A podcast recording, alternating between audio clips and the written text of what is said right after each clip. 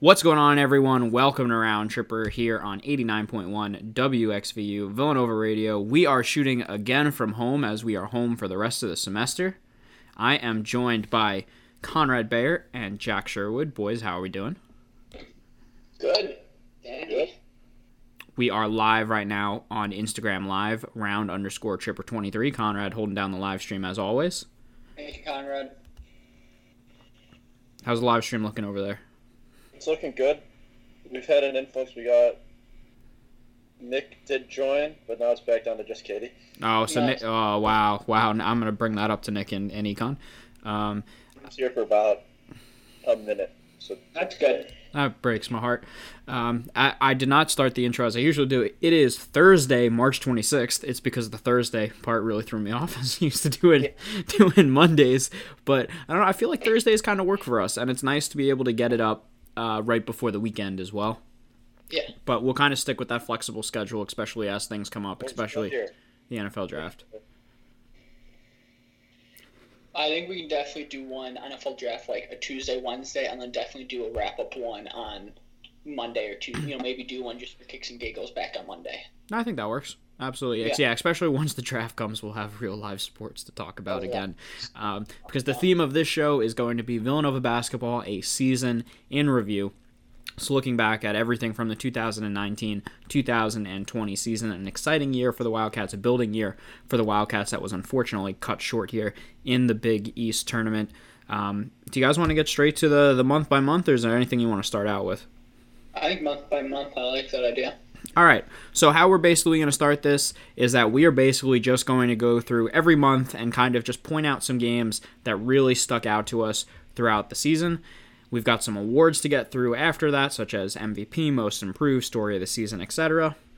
Got some NBA news to go towards, as well as the future um, of this program. So that kind of lays out how we're going to move forward throughout this show uh, as we continue to look for ideas without sports to be able to host a sports talk show. So, but thank you for everyone for listening to the show last week. We had a lot of fun being back on the air and doing NFL free agency. We'll keep up with any sports news that does come out, but we feel like this is a nice way to kind of wrap up the Villanova season and what was a really fun year. But all right, so we will start with it in November. I've got all those games laid out there. Which ones or which one, whichever way you want to look at that, stood out to you? So the November games, games against Army, Ohio State, Ohio, Middle Tennessee, Mississippi State, and Baylor. I would say there's a couple that I take a look at are I think the Army game was interesting because obviously that was Jerry's literally first game and coming out party. I mean that was kind of when he introduced himself. I don't know yet on the national stage, but just you know to the Villanova faithful with uh, doubled what it was 24-10, 24-12. I mean that was 24 and a great 13. game. 24 and 13. Okay, yeah. So that was, I mean, that was a great game, and that was, um, you know, a good way to kind of get back into the groove. Because I, if you remember, 20 the 2018 season opener, 2018-2019, when we played, was it Moorhead State or Morgan State? Morgan State. Morgan State was we like we struggled. You know, we only won by like 12, but it was a close game, and that's coming off the national championship year. So this was a great way, you know, kind of kick off the season, kick off the centennial season. Um, so that was a fun game, and then I look at the was it the Ohio game where no, it was the Middle Tennessee game where Cole Swider Cole Swider game. teased us so much. Yes. And yeah, and then obviously the Baylor game. I mean, even though we lost that game, Baylor, what finished top? Were they three, three or four, or two, three, somewhere? They're in the top four. They're projected number one seed. I mean, we went back and forth with them. That was a heck of a game. Um, you know, that was there's no good losses in sports. I mean, people say that it's it's not true. I mean, if you you play to win or lose, you play to win the game. So I don't think a good loss. You know, there's obviously teaching points and learning points, but you know that was a great game that we played. Unfortunately, you know we did lose, but um, you know that kind of showed from the get go, especially coming off the Ohio State game, that you know this team's for real. This team can score, as opposed to last year where we would literally hold the ball for the whole 30 seconds and probably let the nation shot clock violation. So you know that was a really good game to set the pace, even though we did lose, and that was you know we're not used to a losing in November and b losing in those you know preseason Those tournaments. tournaments, yeah. Yeah. So it was, I mean, it was uh, it was an odd start to the year. Definitely a start that was different from all four years, but um, you know those kind of games is highlight. You know, I highlight. No, definitely. And Baylor finished the year at number five, so a very impressive season from the Baylor Bears. Conrad, which game slash games stood out to you in November? Um, I'd have to go with that Army game, just because all three of us. it was just such a like nobody starts nobody's first game. Can you hear me? Yep. Yeah, no, I was. Just, I didn't know if my computer was making. You know, the fan was going off.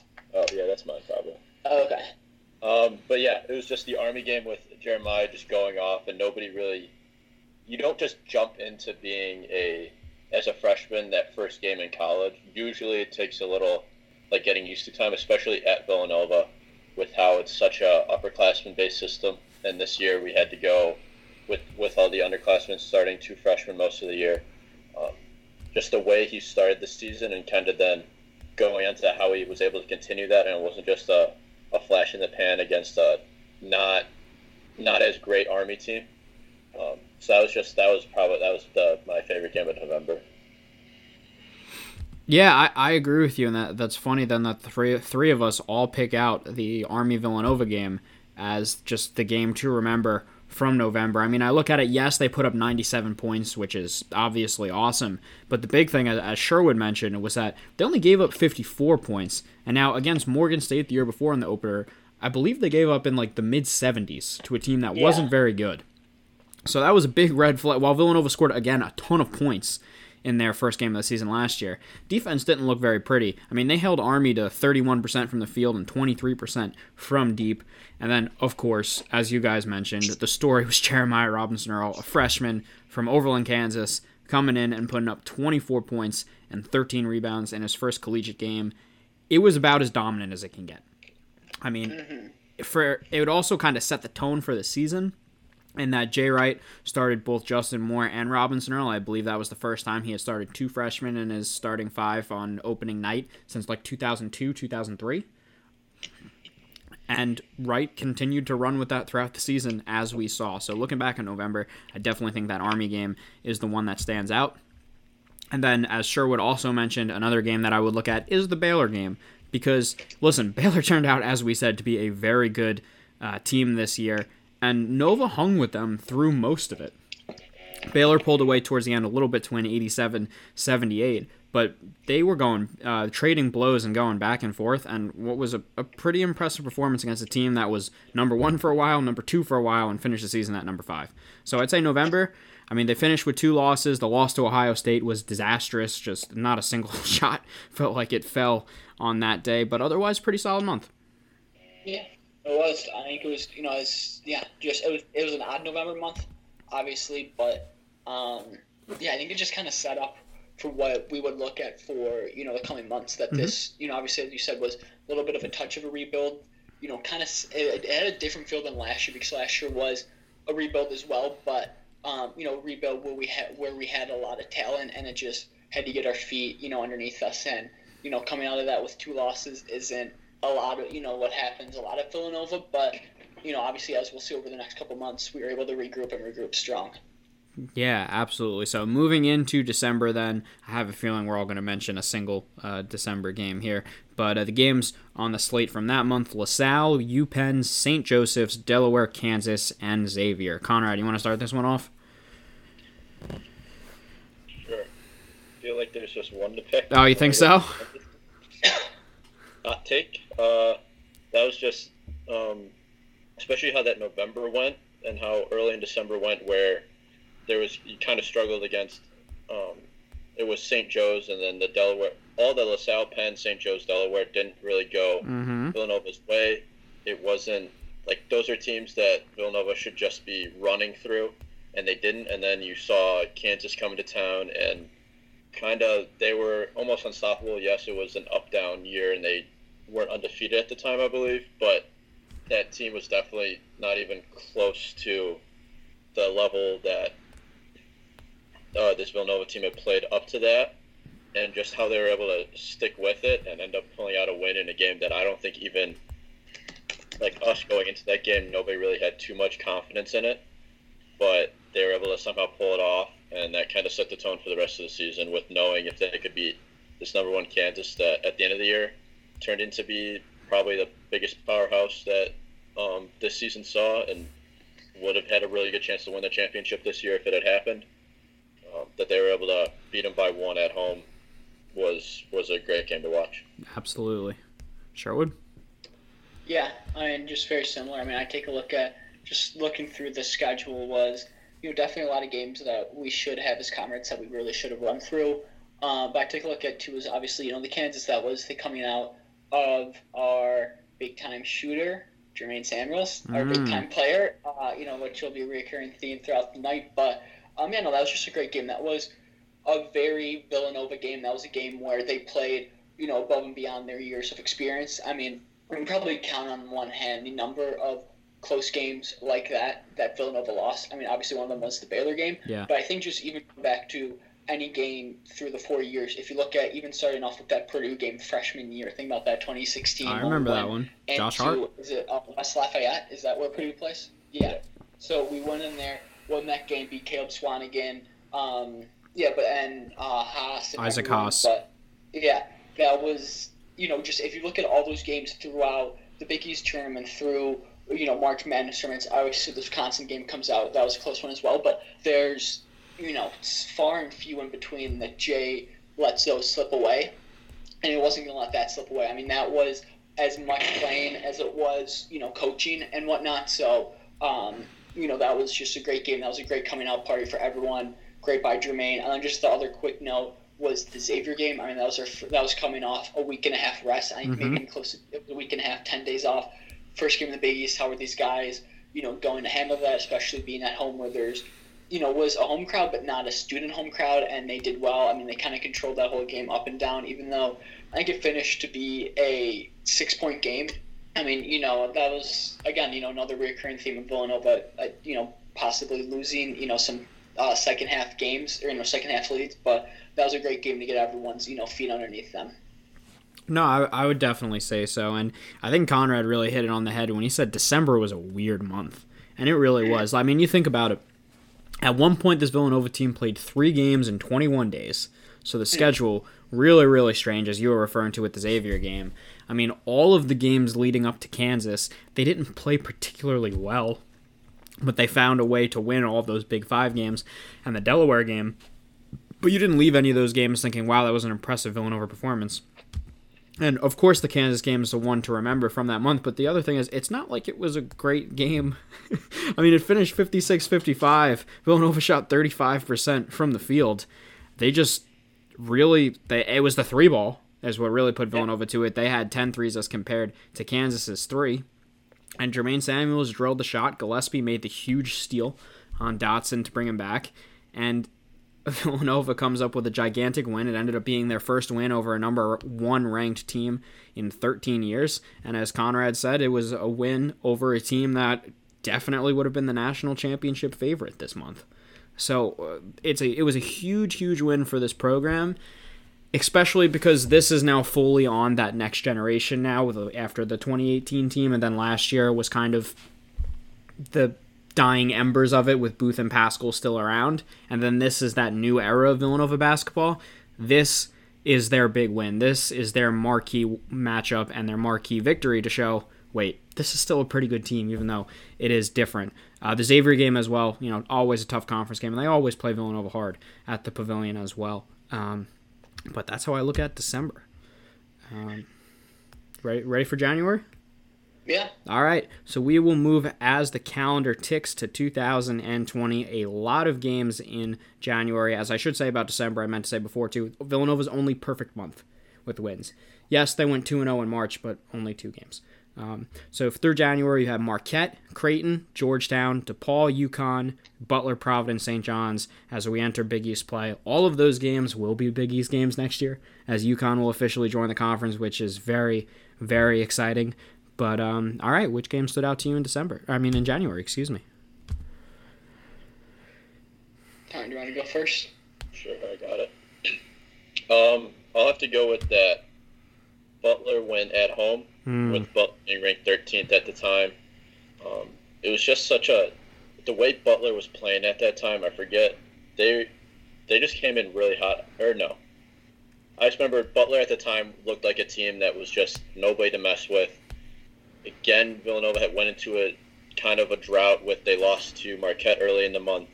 They barely pulled off a win at Creighton in the next game, and then they played, and then they almost lost to DePaul. DePaul took them to overtime. Mm-hmm. So they weren't in a great stretch. wasn't their best form of basketball, but that Butler team, they just they came in, they dominated that game, whistle to whistle, and just they they beat them by 15 against a Butler team that again it that was a game that should have been a lot closer. Thinking of how Butler was playing at the time, but the Villanova team just would not let them into that game at all. Absolutely. Sherwood. Uh, I would say the Creighton game. Um, I think that you know that was another you know very similar to Kansas game where you know good teams win games. I mean you know good programs going to games like that where they're not shooting well, they have a cold night.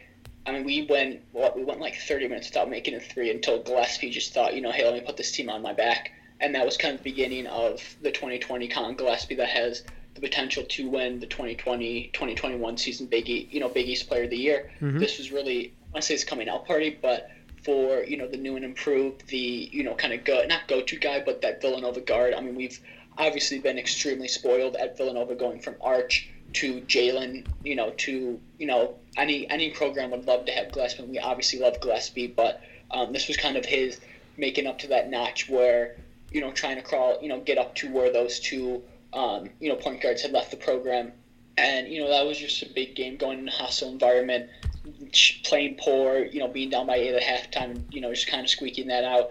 Especially to, I believe, didn't we lose to Marquette like the, a couple days before we had lost on Yes. the Saturday? Conrad was there. And- yeah, so that was, so that was a game. You know, that was a huge game to not kind of get in to you know a little bit of a slump of you know losing two straight, which I don't know the last time Villanova's done that. Maybe did they do that? I don't know if they did that last February. Year, but, or no, we did it this year. It later Yeah, they lost three straight this Uh, year. Yeah, but you know that's just was kind of a way to again you know just get back to that Villanova brand of basketball and show you know we're a tough you know we're going to be a tough out every single night.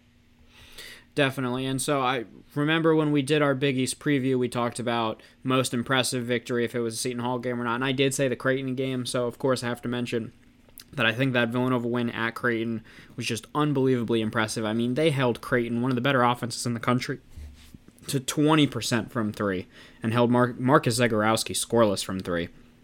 To claw that game back, led by Gillespie, was incredibly, uh, incredibly impressive.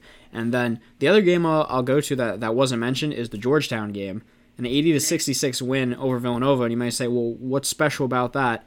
We saw how good Saddiq Bey is in that game, and that really turned. I mean, Bey had a spectacular season throughout, but especially from this game on, Bey was on another level. So he played 37 minutes. Minutes. He finished with 33 points to go with three assists as well. 10 of 15 from the field. He tied a school record with eight three pointers. He shot 80% from three, eight of 10 from deep. The team shot 52% from three. I mean, what a performance that was at home at Wells Fargo to blow out your rival in Georgetown. And that was really Bey's I'm a dominant player um, performance from the season. It was yeah no that was a great that was a great game. All right, so we will move into February then, and February is the month where the swoon hit. We have games against Creighton, Butler, Seton Hall, Marquette, Temple, DePaul, Xavier, St. John's, and Providence. Four of those games were losses, including three in a row at the start of the month. What do you look at for February? that you know that Marquette win. I mean that Marquette win was you know extremely important. That's we talked about you know before this week before that game happened was that that was you know that was no slouch. I mean obviously a couple of those games were you know very tough.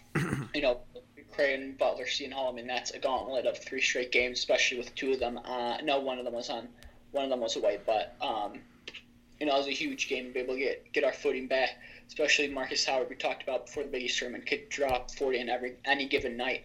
And, you know, it was huge to get back rolling. And then also, the other game I take a look at is just, you know, the Temple game. I mean, that just was, just showed exactly what Villanova basketball was. Just Wrapped up a Big Five title as well with that game. Yeah, exactly. Um, and just, you know, kind of showed what, I think what we were hoping for from the first, from the first three Big Five games that we got in December. And obviously there was that possession where we had, you know, that where Gillespie drove the lane, dished it out, and then, you know, ended up finding Gillespie 30 seconds later for the, the, poetry in motion that, possession, basically. Pardon me? The poetry in motion possession, yeah, basically. Really, yeah, and that was I, my dad and I looked at it and we counted like six or four open shots that they passed up. That you know was incredible, and it's you know a good, better, best phenomenal shot that they ended up, you know, thank goodness Gillespie made that because, you know, now we can see that, now we can continue to show that clip because he made it. It would have been tough if he missed that shot. That's true, Conrad. Uh, I'd have to go with also that Marquette game was just huge to end the skid. Um, they came into the pavilion ranked number 18th, so they were on a little bit of a heater. Well, Villanova was kind of a little bit of a slide. Um, and they were pretty dominant in the game until they tried to give it away with three minutes left. Yes. Um, so they did play really well and for the majority of the game, and Marcus Howard just did his best to take it back. Um, but then also games I'd like to touch on was that Butler loss. Doesn't stick out to me for any of the play in the game, mm-hmm. but there was a rain delay. There was a rain delay in a basketball game. Thanks, Conrad. Just like that was probably one of the strangest things until being a game until game how the season ended. but until then, you'd say that probably would have been the wildest part of the season, but it wasn't for the time being. A rain delay in an indoor sport, pretty interesting.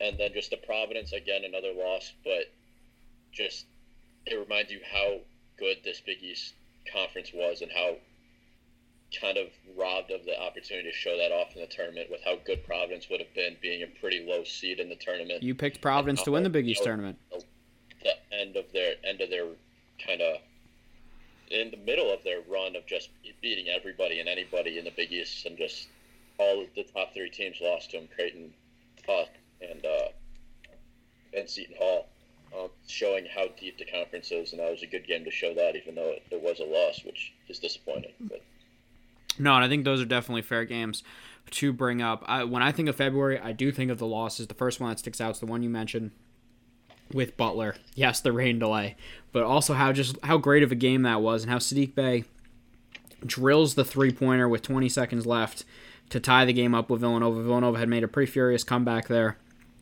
to even tie it up with Butler before Kamar Baldwin went with the lefty step back three to uh, to bury Villanova there at the end. Like that was just a classic Big East game.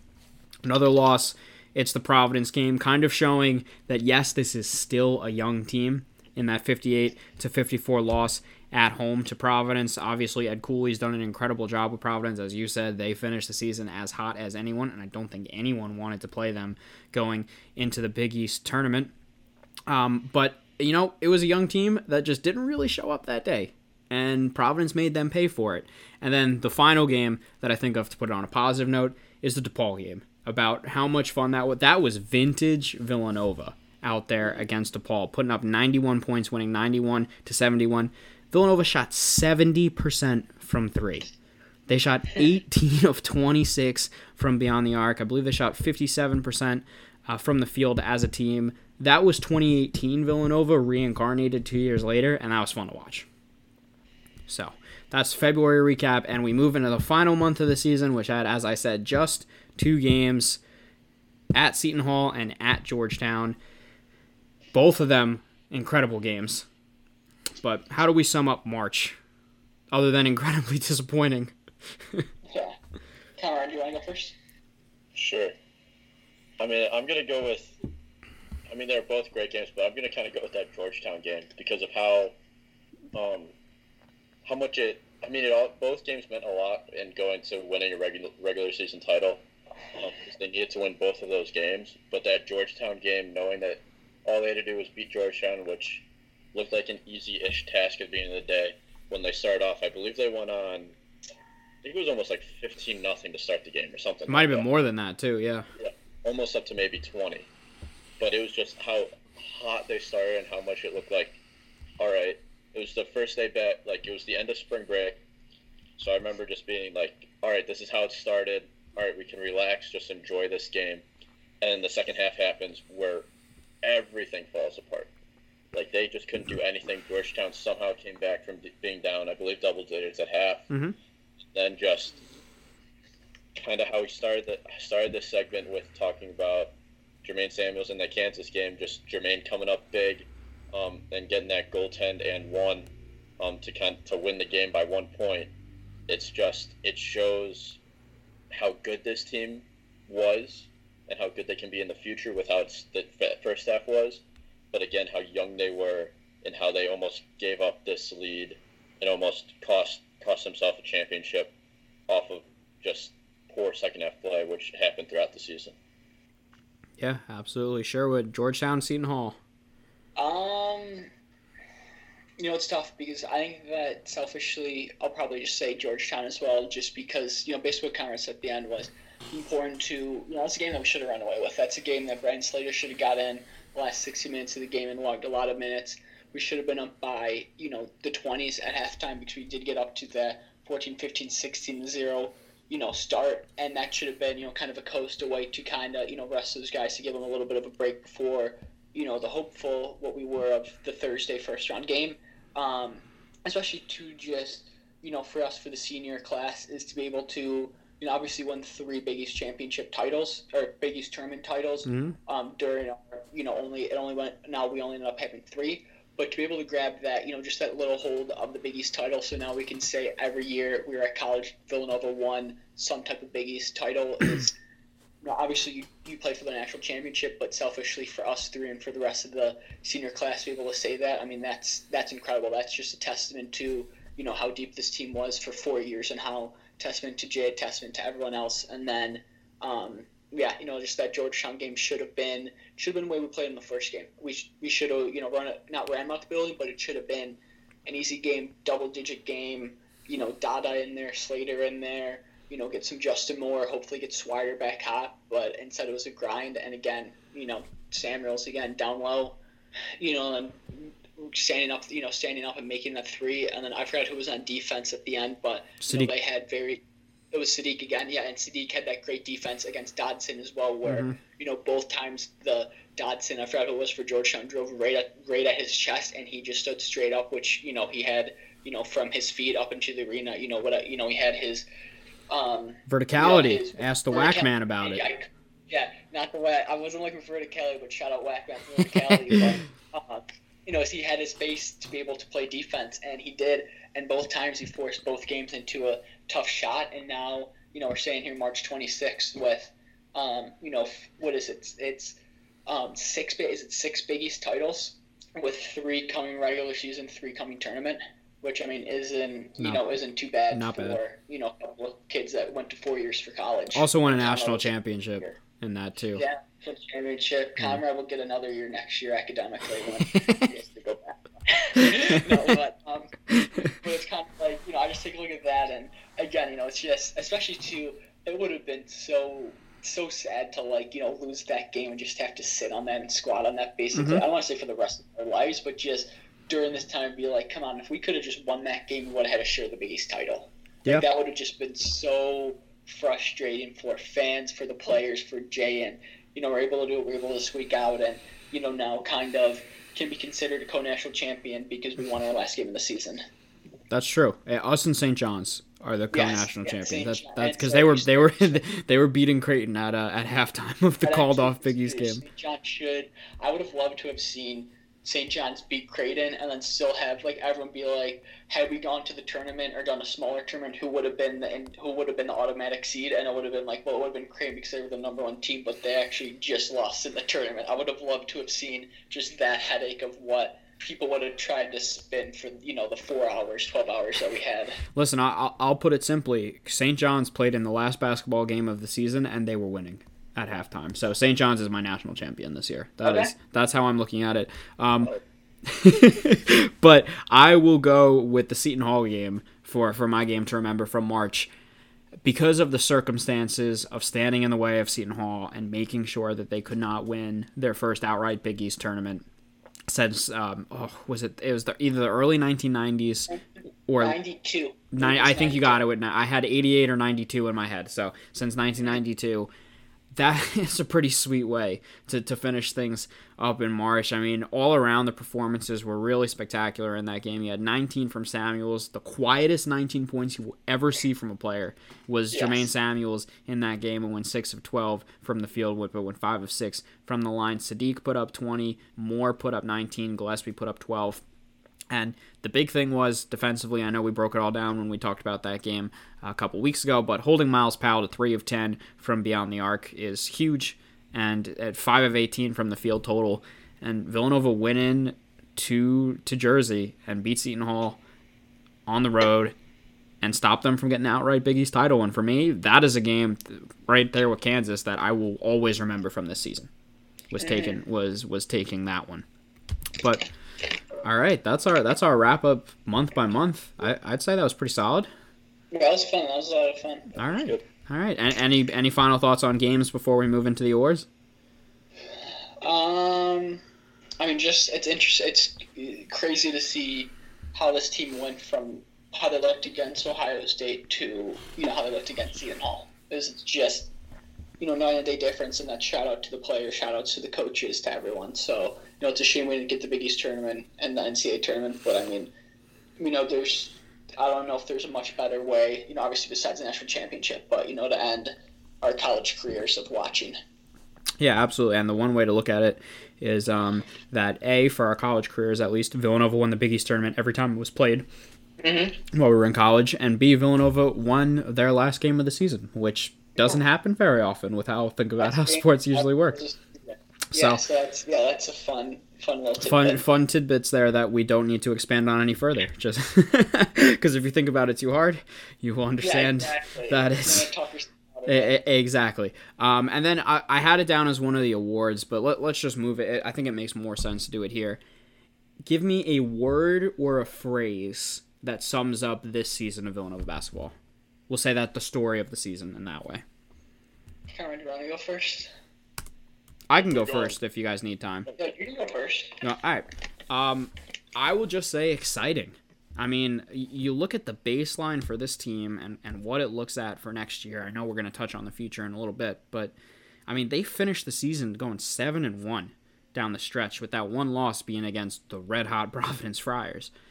Eh, yes, they are most likely going to lose Saddiq Bey to the NBA draft, but you look at next year pretty much everyone else is coming back. You're adding Eric Dixon and Caleb Daniels. I cannot harp on how big of an addition Caleb Daniels is going to be. The guy averaged 17 points a game at Tulane. Now, no, he's not going to average 17 at Villanova because he just won't see the vol- uh, the have that type of volume at Nova. You got six. 15. 15. I was like, I was like, oh, only six. um, but he's gonna add to the kind of the coop of guards that that Wright has, and you've got Bryan Antoine coming in, uh, who the five star recruit, you know, that was ranked one spot lower than Jeremiah Robinson Earl, that had his whole season derailed with the shoulder injury. Now going to get a full summer to be able to train with the team and and be in practice and get ready for day one. So I look at this and I'm excited for next year. Yeah, I would say I would say teaching a new dog, same same old tricks. Is that this was a new team, and Jay was able to mold this team back to what um, you know what a Villanova team is, what we what we knew you know for the first two years, what we knew from you know the 2015-2016 season. Last year was a little bit different, but um, you know it's basically he took a brand new you know cast of characters, no seniors. He was able to from the beginning of the year to the end of the year being able to you know get them back to that Villanova State basketball, get back to you know what everyone on the main line expects, what everyone you know now kind of throughout the whole nation is you know coming to expect from much coming to expect from us, which is crazy. Just what you said. I mean, this is I don't think we I, do we have a recruit sign for next year? No, we do not. But like we're based, but we're getting it's, Eric Daniel as a freshman. Uh, Eric Dixon and, and Caleb Daniels.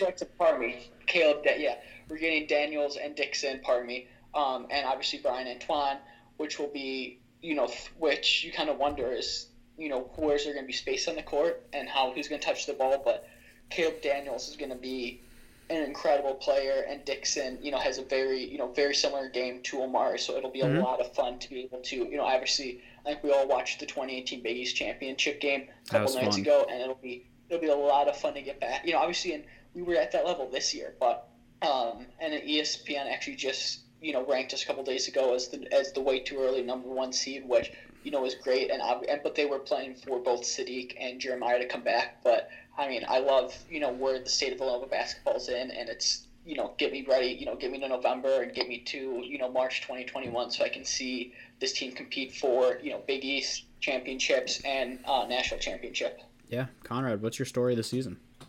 I'd say boil that story into like one word. I'd say growth because it was just yep. kind of like we were talking about.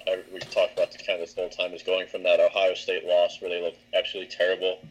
Um, seemed that they couldn't win win a true road game in in November or December, um, and then how they how they finished that year from that Marquette game on, uh, the tear they went on, except for seeing again that red hot Providence team, but really just getting into form at the right time. Um, and it's definitely a different season of being it, having to watch kind of um, Jay Wright teach everything on the fly instead of having four or five starters that were all grizzled veterans, all knew the system really, really well. You kind of had to teach Jeremiah and Justin Moore on the fly, and you kind of you saw those growing pains, and it was tough to watch at times. Um, but it just makes you appreciate how how good this team has been in the past and how good of a coach Jay Wright is. Of how he's able to get all these guys um, onto the same page by the end of the year and, and tuned up right for when. I mean, most of these guys are playing for just March, basically, um, and they they're ready to go. But um, yeah, there's a big growth and really makes next year exciting to see just the ads that have been in this for for a year, just haven't court time. Um, that'll definitely pay off in um, Villanova's favor next year. Yeah, I, I, would say so. And as we said, like looking forward to next year. That this was a good year for Villanova basketball. There's there's no way to to write it off. As we said, this was a young team going into the year, and they finished with a share of the Big East regular season title. So I mean, there's not much more you can ask for uh, for that, and projected to be anywhere from basically a, a two to a four. Uh, come come the NCAA tournament. So a, a, very impressive season. But all right, so we're gonna move into a fun part of it. Then we're gonna hand out some hardware for this Villanova team. And we are going to start with our most improved player. Now, you can take that any way you want it, but who this year was the most improved player? Hmm. Karen, do you want to go first? Oh, you can. I need to figure out some stuff for the live stream. No problem. Um, I can take I it if you need a second. Uh, you can go first if you want to. All right. I don't. I'm not going to take a guy that I think people would initially think at. But I, am going to go with Collin Gillespie as your most improved guy. Yeah. Oh, you were going to go Gillespie. Just yeah. how he morphed into a leader. I mean, we can both go in with Gillespie, Gillespie then. Um, he morphed into the leader of this team and the, the true point guard. And, you know, he really impressed me because those first, I mean, the first season, you don't put too much into at all. He was just a freshman. Last year, again, understudy to Phil Booth. I wasn't sure if he was really a point guard coming into this coming into this season, this year, I think he absolutely proved that he's the right guy to lead the offense. I mean, his assists jumped up from 2.8 to 4.5. His scoring went from 11 to 15. He's incredibly efficient, shooting over 40%, 36% from the field, 82% from the foul line. He's a good rebounder at four four rebounds per game. And add in the intangibles and just, you know, taking the keys to Jay Wright's offense and doing a really good job leading it Gillespie's my guy for most improved. I was really, really impressed with him this season. Yeah, I was gonna say Gillespie, so um, I'll take Justin Moore. I'll say you know from where he started, you know, kind of being a late signee. Uh, or no, it was a late signing. Pardon me, that was Saddiq was the late mm-hmm. signee, but um, you know, kind of being I don't want to say the forgotten recruit, but everyone obviously all the hype was on Bryan and Jeremiah. So to come in there and where you said to start day one or not day one, but to start the first game was incredible, and ended up becoming the third. Um, third highest score on the team this year, which is incredible.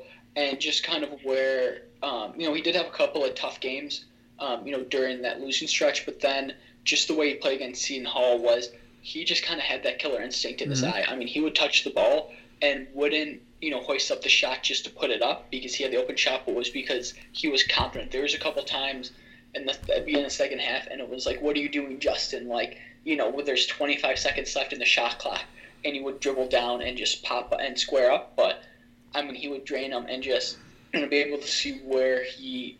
I don't even you know he even started off the season incredible, but just to see where he ended is awesome. And if it weren't for just Jeremiah just tearing apart the Big East, I mean, we're looking at the Big East freshman of the year. Definitely.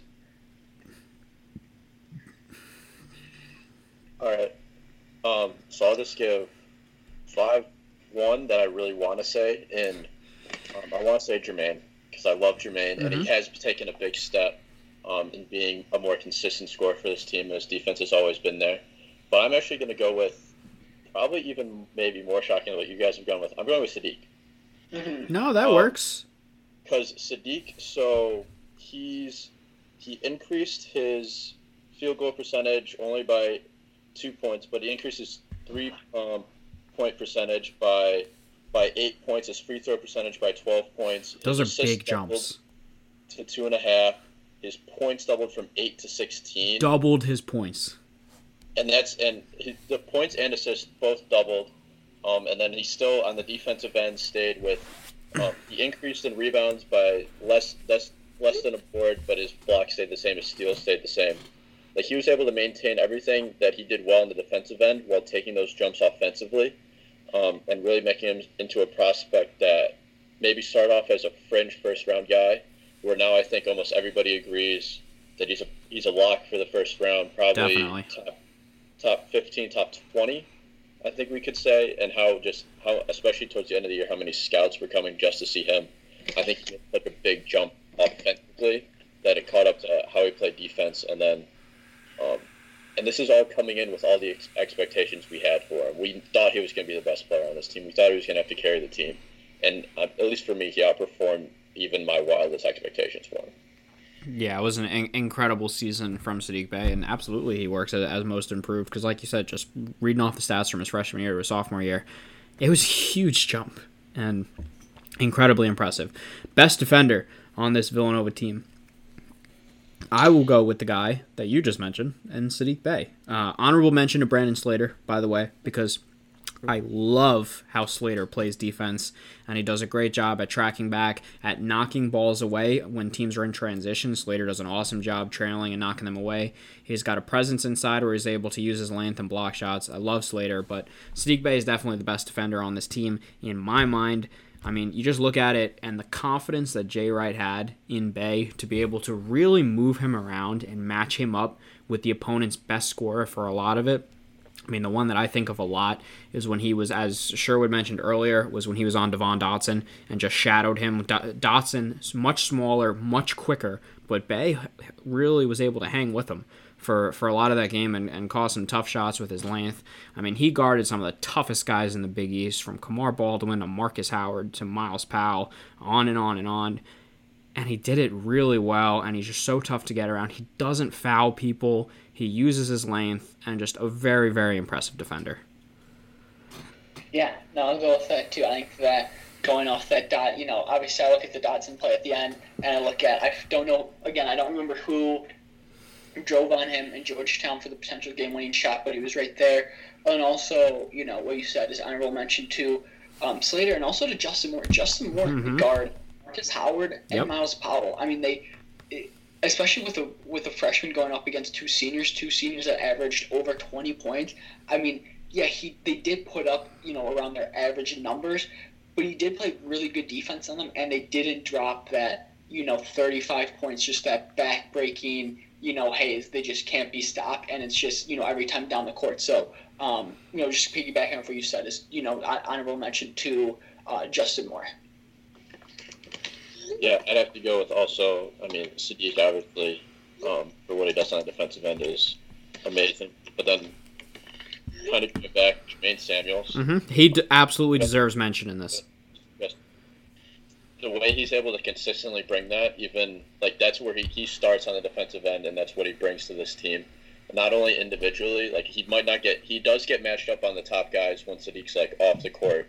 He does get trusted to do that, but also as a leader of that defense, since there was no like, you would think it'd be like a big guy, like if um, Dhamir had gotten more time and had taken the step we all thought he was going to take, he would have been the leader of that defense. But Jermaine kind of stepped into that role as a upperclassman leader on the team, and he was really able to kind of help those young guys and um, Jeremiah and Justin Moore just get acquainted to this defense and figure it out I think Jermaine is a big reason why this team came together so quickly on the defensive end and was able to um, go back to kind of good old Villanova basketball with that with that defense.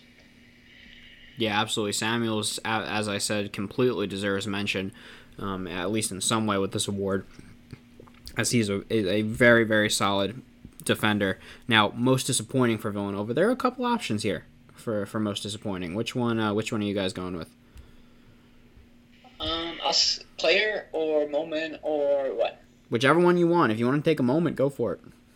I'll say probably you know just the um, you know beginning of the year. Just you know I know we talked about that it was growing, but just you know not to be able to win that you know tournament against Baylor was that was a disappointing loss. I think that that was a game that we led most of the first half, or basically the whole first half. The second half was neck and neck. I think we what well, we hadn't lost a game in November, or well, a game since 2014. hadn't lost a tournament since I believe 2012, which is quite quite crazy. So it would have been a great way to be able to you know kind of slide back in, get back in the groove. So that was. Um, you know, in a season that was filled with great moments, was you know most disappointing in my eyes.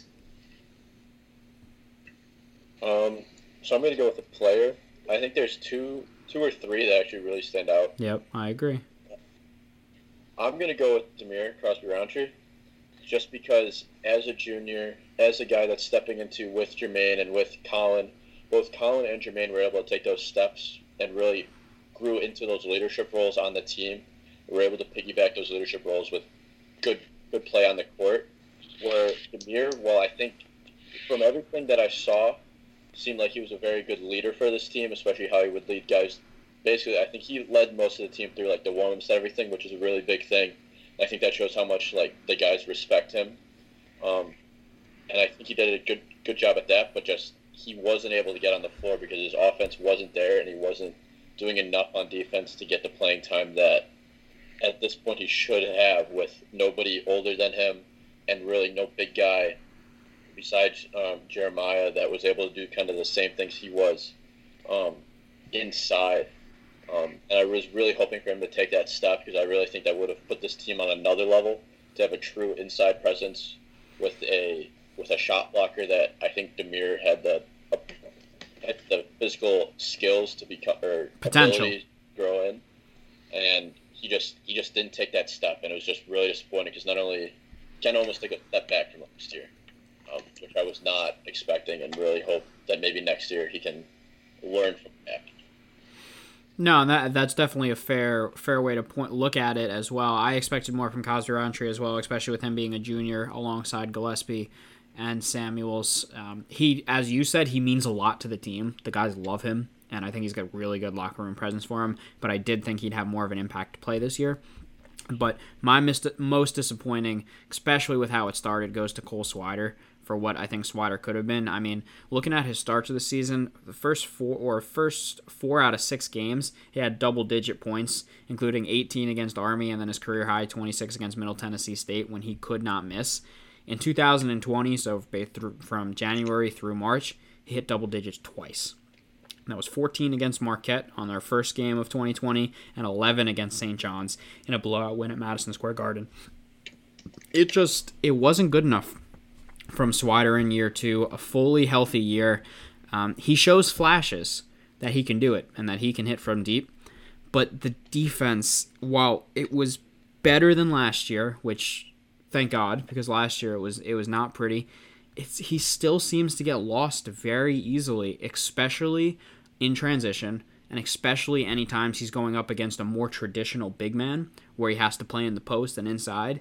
He really, really struggles anytime that happens, and he just doesn't have the quickness. So you're really hoping that Swider this summer can continue to get quicker, be more consistent on offense, because he saw a pretty heavy minutes decrease towards the end of the season, and Justin Moore definitely saw his minutes go up. And I mean, if you're looking at next year, as we talked about with Daniels and Dixon joining the squad, I mean, Swider's in danger of, of losing even more minutes with new guys coming in. So I, it'll be an interesting thing to follow there. But yeah, I just I expected more out of him this year.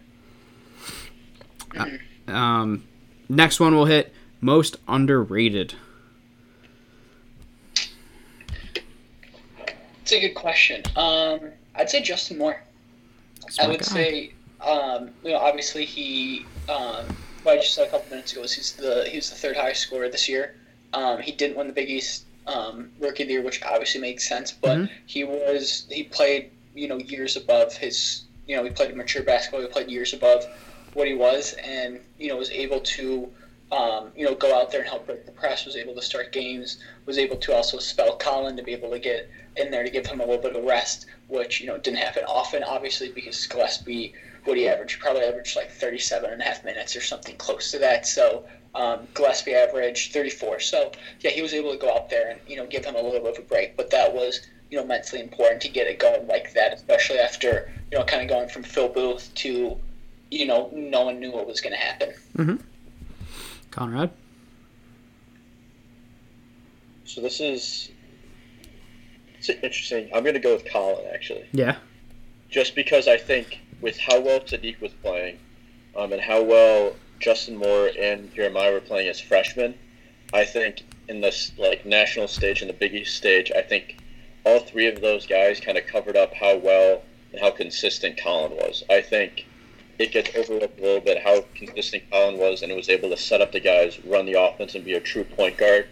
When we were saying earlier, we went into the year not knowing if he was going to be able to fill that role. Thought he might have been more of an like a guard, but just how he was able to step into that role and be the consistent leader on the floor for this team, I think gets a little overlooked because Saddiq had just a ridiculous season, and Jeremiah came in and played like no freshman we'd ever seen. Yeah. No, I- obviously we talked about Gillespie before, and I I completely agree with you. And then I'm gonna go with the guy that you've been mentioning, Jermaine Samuels, as most underrated. Just with the role that he plays on this team, he is so key to how Villanova functions.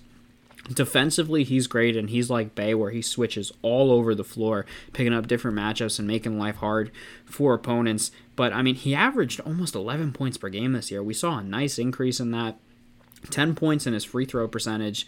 He just continues to come up and hit big shots, especially as we saw this season. I mean, you had Kansas, UConn, and Georgetown all game clinching or game winning shots from Samuels. And like I said, he's just really turned into an integral part of how Villanova functions. And, and because of that, I, I think he has to be most underrated for me because he's just a key cog for how Jay Wright does things.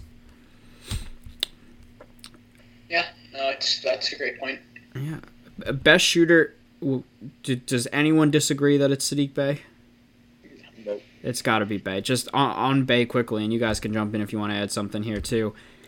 Anytime he got or he had a catch and shoot opportunity where there was a little bit of space, it was basically automatic. I mean, the guy just didn't miss from three when you gave him space and he was able to catch and shoot.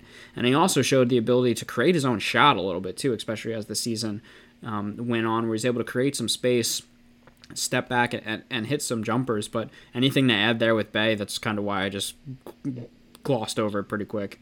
Um, I would just say two is just you know he's a big time shot maker. I look at two three pointers. One was against Butler again where he said catch and shoot. He knocked down I believe two in the final minute, and he also knocked down a huge one against Georgetown when we were down four coming out of the timeout to put that game within one to get a defensive stop to set up or two points to get the defense to stop. You know obviously set up the and one with Samuel. So you know big time moments he was able to step up with the shot as well. Yeah. He just took such a big exception. That's why he shot 45% from three this year, which is just that's insane out of a guy that was known as a defensive stopper Yep. going into Yep, yeah, no, definitely. Best finisher, which I think is a fun one because there could be a couple options here with this one. I'm all ready to go, and Conrad already Conrad already knows who I'm going with. I'm going with Justin Moore. Like the kid's a freshman. How silky smooth he is in the lane with all the different dribble penetration moves that he would go to and all the different types of finishes where he contorts his body. I think Sherwood, you put it perfectly when you said he plays mature basketball. He slows things down. You never see Moore playing at some crazy fast pace where he loses control. He always looks like he's gliding and coasting, and it is so impressive for a kid to come in here from Maryland to be that impressive from the get go. And to come out and like I said, just be able to finish at the rim whenever he gets there. And no, it wasn't with Thunder. It's not like he was dunking on everyone, but his ability to finish through contact, as I said, contort his body and come up with all these different dribble penetration moves, incredibly, incredibly impressive. I mean, you look at the season Moore had. I, I could probably do a whole show on a Justin Moore in review. Um, I mean, he started with 39 points over 54 minutes against North Carolina in that secret scrimmage. I put in quotation marks. Um, when I interviewed him early in the year.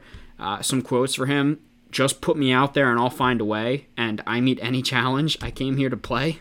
That's coming from a freshman that had yet to step on the floor and was the third rated freshman behind Robinson Earl and Antoine. I mean, I could not have been more impressed with Justin Moore this season, and for me, he's the best finisher on the team. Yeah, I'd say the same way. I think that he was, remind me a little, brought back a little bit of kind of what Jalen would do, you know, in the paint with, uh, you know, shimmy shakes a little bit. He was very good finisher. I think that especially through contact, through contact, and he was able to go on and beat his man off the dribble, and he was able to take on the big as well, which is important. He didn't shy away from contact. He didn't, um, you know, dribble in and you know try to dump it off to you know the big or try to you know kick it out for a three. Is he saw blood and he went, you know, he saw and would go to the tin, and you know a lot of times got fouled, a lot of times made the end one, and a lot of times you know would finish and it wasn't even just circus shots that he was putting in. I mean, he was just going hard and was just you know fighting through contact and was finishing a lot. All right, so this is a little boring. I'm gonna pick him too. It, but it has to be right. it's just, the, the way he gets to the hole is just so. It's just like it's. It's, it's beautiful.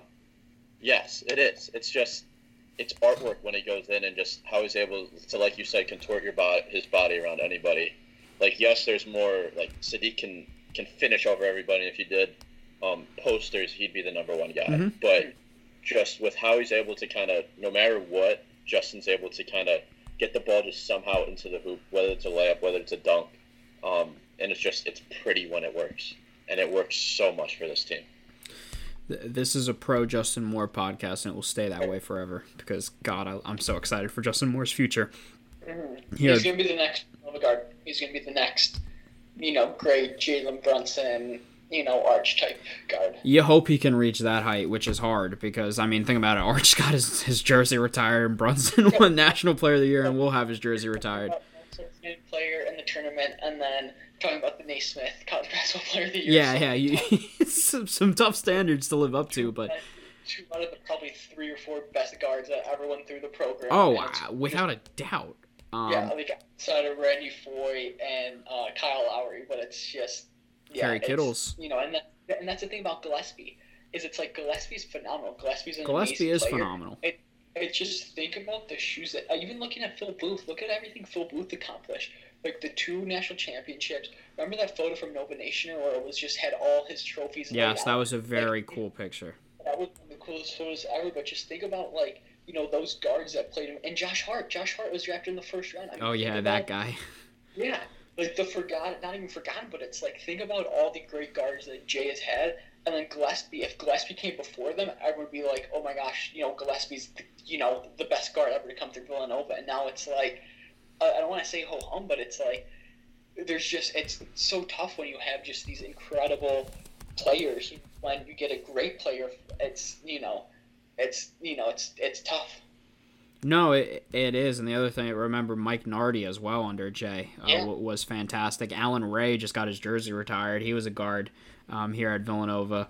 Um, there have been so many, so many guards, especially if you only, even if you only go back the last 20, 30 years, throwing Kerry Kittles into it as well. Um, Villanova's been fantastic for that. Two more awards, the two really fun ones left: moment of the season and most valuable player. What is your moment of the season? For me, I think it's pretty clear cut, but we'll see if you guys agree. I will say the Seton Hall game. I know that's a little bit different, but no, there um, were. I laid out the reasons before. That's a fair yeah. answer. I think two ways. I think it's the most memorable. One was you know we're all on spring break, which was a lot of fun. Yes. I mean, if we would have been, you know, a college, would have been fun. But I just you know it was a little bit of a different atmosphere, and it was kind of fun to look forward to to put something on the calendar for when we were down in the fort, but just kind of like holding down the you fort. Know, yeah, holding down the fort. Just you know, Seton Hall had a it reminded me just of the Geico commercial where it's like you know the dollar bill and it's like oh you're so close you almost got it you almost got it no and it's just every it's like Seton Hall was that close and all I had to do was I don't even want to like knock off Nova not on an off year but just on a year where a little bit of a rebuilding year and it's like talk about you know just possibly changing of guard or slaying the giant to beat Villanova at home on senior day to win the Big East title and Nova just said you know not so fast this is still our conference yep no, I agree. They they did not slay the giant. It was that's yeah. all. That's what Seton Hall had to do. They had to they had to finally get over the hump, and they were not able to that day. All right, I'm gonna go with uh, when Jermaine hit the shot against Kansas. Same. Uh, I mean, just one. I mean, obviously, it's come across like I love Jermaine, and just having him be able to be the guy that steps up in those moments. Um, just I think goes off how hard he works and how much he means to that team and what he's able to do for that. And then just well, that that's the moment that I remember going back to, and I'm like, okay, this this team has a chance to maybe do something. Like all before that, it kind of was like, I don't know if you guys felt the same way. I was like, oh no, it is a rebuilding year. This is not how I want the senior year, our senior year, to go out watching this team play. Like when they're coming to the pavilion against the Big East teams, they're going to get run out of the gym by a couple of these guys, and then they just beginning of winter break. It was there was a student crowd there, but it wasn't like the normal student crowd because it was break. It wasn't a pavilion. It was at this big big arena arena that you get. You still get a home crowd, but it's not not the same. And just Jermaine was able to just just put that game away and, and show that while he might be underrated, he he still means a lot to this team. Yeah, absolutely, and that that's my moment of the season as well. Just the the electricity in the air there, like you said, it's not the same crowd as what would normally be. Though a decent amount of students did stay for it, but it got loud in that building when that shot fell and when Gillespie made the steal as well on Dotson, which I don't want that to be forgotten because that was just the massive turning point in it because Kansas was about to put that game away with Dotson handling the ball and then Dotson just started to kind of waltz on over towards center court, and Gillespie picked his pocket, and then Euro step finish under him that he must have learned from Jalen. Um, and, and, then you go to the shot from Samuels, where again Gillespie just took a pick, and Samuels was standing there at the three point line, and he drilled it, and and that was your, as we said before, your marquee win, and that, that's what I think about. And the funny thing is, fast forward a month, and Samuels hits the exact same shot against UConn from the exact same spot, which again I think makes that moment even cooler. But as I said before, for like the December game with Kansas, um, that's just the moment of the season. Is Jermaine Samuels? I mean, his teammates call him Big Game Maine, and I think there's kind of a reason for it. As we're seeing, he always seems to pop up in these late game situations and come through. So that that's my moment of the season. And then finally, your Villanova most valuable player. Is it going to be unanimous? It's going to be unanimous. It has to be, unless Conrad wants to Nope, I don't think I'm. Come on, Conrad. Hey, come on, brains. come on, Bryan Antoine. Bryan Antoine. Baby Arch. Baby Arch. Baby Arch played 20 minutes this season. More than I thought he was going to get. Honestly, me too. All right, well, we're going to go with Saddiq, right? Saddiq Bey is your Villanova most valuable player. I mean, what more is there to say about this guy? I literally laugh as I think about it. He had one of the most ridiculous seasons you can possibly have. And shame on everyone that voted for All America that he was an honorable mention and didn't make. I, I, if you want to make the argument that he's not first team because you wanted to throw Powell Howard on there, you know Luka Garza had the amazing year. Um, it, it, obviously Obi Toppin, um, but man, to not get second or third team kind of stung because Bey was incredible. As Conrad laid out, the, the field goal percentage is just uh, there. I don't have another word to, to use to describe it. The dumbest part of his season. He shot over 45% from beyond the arc. He he's not a spot up shooter that just stands in the corner and drills threes. And yet anytime he got it, he knocked it down at a high clip. He carried Villanova. He dragged them whenever they needed help. He was an unbelievable defender for them. Saddiq Bey is so easily your most valuable player. and he will be a first round pick if he leaves this season. The hope is just that he comes back for for one more year, which I, I don't think will happen. But just what more is there to say about Saddiq Bey?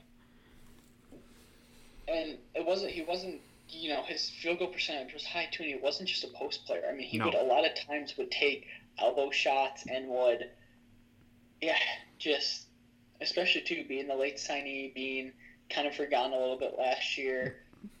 You know, coming in possibly redshirt, and now to you know see this two years late, you know, a year and a half later since the season started is, you know, incredible. Would have been you know a lot of fun to see him, you know, put in postseason basketball. So hopefully we get that shot next year. Yeah, I don't think there's anything to add. He just had an absolutely ridiculous season, and just you thought it was going to come down at some point, and it just he just never did. He was like shoot again shooting 45 percent from beyond the arc when you're one one of the, the primary scorer for this team, two not just a sh- um, spot up shooter and carrying the offense. Like that's just unheard of. And then yeah, he's he's able to do it on both ends too. Like you don't see guys that are that efficient on offense and and do the same thing on the defensive end. Like you can see Markus Howard, he's averaging like 30 points, but on the defensive end, he's a liability. And Mhm. Saddiq's the complete opposite of that. He was able to dominate both sides of the court, and it's just that was amazing to watch. And I hope he gets drafted by a good team next year, so he doesn't go through the hell that probably Mikal's going through in Phoenix. hey, remember he was a 76er Yeah.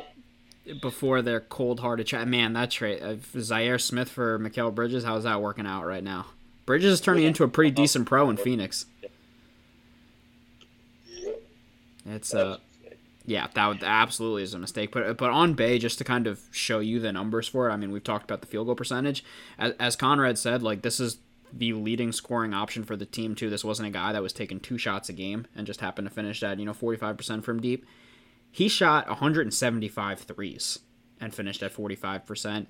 He shot 367 field goals and finished at 48 percent from the field. That's crazy. It is just nuts about the season that Bey had. And oh yeah, he was second on the team in minutes, only a couple minutes behind Collin Gillespie. He only had 46 turnovers, and he had the ball in his hand for a lot of it. 46 turnovers in 1,051 minutes. Just Yeah. Phenomenal. what a season out of Saddiq Bey. So that wraps up our awards. We are pretty much almost done here as we did to basically talk about the future outlook already. So, one bit of news from Villanova that came out uh, a couple days ago was that, as we've kind of mentioned a little bit, Saddiq Bey and Jeremiah Robinson Earl both will test the NBA draft process. Now, that's not going to be the same process as we're used to as you know with the, all of the coronavirus concerns that are out there we're not sure how the pre-draft process is really going to work. With things like the combine and interviews and private workouts. So we'll have to see how that kind of evolves over time but what's our gut feeling for how this thing turns out? I think kind of what we've said is Saddiq leaving and Jeremiah coming back. I think Jeremiah would really benefit from one more year. How good is the draft class going to be next year, Pat? How good is like the incoming freshman class for I- college basketball? I there's definitely some decent talents coming in. It'll be better than the class this year, but if you're telling me Robinson Earl gets, I mean Robinson Earl right now would be at best a end of the first round. This is at best end of the first round, most likely somewhere in the second round, and even listen would have the potential to go undrafted. I don't think there's a guarantee Jeremiah gets drafted this year. If you give him an extra year here now, I, I, think he can definitely solidify himself as a first round pick. I think a lottery pick if he stays one more year. I think he's a lottery and could be possibly top 10. So I think that, especially too, you know, look at what Amari did during the tournament during that season. I think if he can d- just continue to develop that three point shot that he did toward the end of the year, That's what I was gonna say. yeah, and just puts a little bit more weight on, you know, gets a little, bit, and weight just gets pu- puts more muscle on. I mean, this guy could be, especially with his size, with his ball handling, with his ability to, you know, kind of take guys off the dribble, you know, kind of more, you know, kind of more than what a typical big man can do. I mean, the sky's the limit for him. Yeah, definitely, Conrad. Um, I think Saddiq's definitely gone, and for some reason, I have a feeling that Jeremiah's not coming back. It wouldn't shock me. Oh, one, yeah. I just might it's me that how well he played this year with getting, um, just really just racking up the double doubles. Like I think he would benefit a lot from coming back, but I think you're going to see him go. I mean, like you said, there's a chance he goes undrafted. Just of like once you're in that late first round, second round, like teams just take, just shoot at anything. Like if you're just an athletic guy, you'll get drafted. So you don't know if like his skills will become apparent at that. Um, but I think I think he's good enough to go late first round this year. Um, the only thing that might bring him back is who knows how this process is going to go. Mhm. Um, who really knows with how the NCAA works and how the draft process is most likely going to be postponed, especially if the NBA season picks up really really late. What are they going to do with the draft and all that stuff? Um, I could see there's a possibility that there's no real like how it has been in the past, where you're able to enter the draft combine or whatever. You're allowed to get in as long as you don't get an agent or whatever this the very confusing rules are. I have a feeling they they might not have as much time with actual NBA talent Yeah. to make this decision. So I could see that lead to him just making the the safe decision coming back, but I could also see that pushing him very much to be just like, I'm confident in myself. I've heard certain things saying I'll go late first round and just leave. But I think he's more affected by this whole up in the air of the coronavirus than Saddiq is. I think Saddiq was gone no matter what. Yeah, I agree with that. I, I definitely think that that Bey is going to go here just because he listen. He's done everything he's needed to solidify himself as a first round pick and really creep towards the lottery. Um, on Robinson Earl, I lean towards he comes back, and I actually think that all of this delay plays in Villanova's favor because I, f- I think that they're going to have a lot of their workouts canceled and things like that. And I think now Robinson Earl would have really had the opportunity to impress people at the combine and these workouts to show off his athleticism. And if that gets canceled in any way and all of this has to be done virtually, I think that'll hurt him and make him come back for the extra year. I still think that there is a chance he leaves. I mean, he showed how impressive he can be. He's young, which is what NBA teams love. They love to draft young. Uh, he's athletic. He has shown he's already a much better rebounder than his years would uh, make you think. As such a young kid. Um, I do think that the extra year would be a huge benefit to him, especially working on that three point shot and being able to show that, as well as just kind of filling out a little more and then being a little bit better of a defender with a little bit quicker feet. I think he can solidify himself as a mid first round pick to back end lottery. Absolutely, if he comes back for an extra year. So my gut tells me Bey is gone, Robinson Earl returns. Don't be shocked though if Jeremiah goes as well, because think about it, as we said before, Jay did not bring in a single recruit. So would it really surprise you that much if two went out for the next two guys and Daniels and Dixon to come in? The math kind of works out on that for two guys to go and two guys to, to come in. Um, but we'll see how that ends up turning out. Yeah, for sure. Yeah. All right. I mean that that's everything on the show sheet that we wanted to get through. Is there is there anything else you wanted to kind of wrap up this Villanova season with?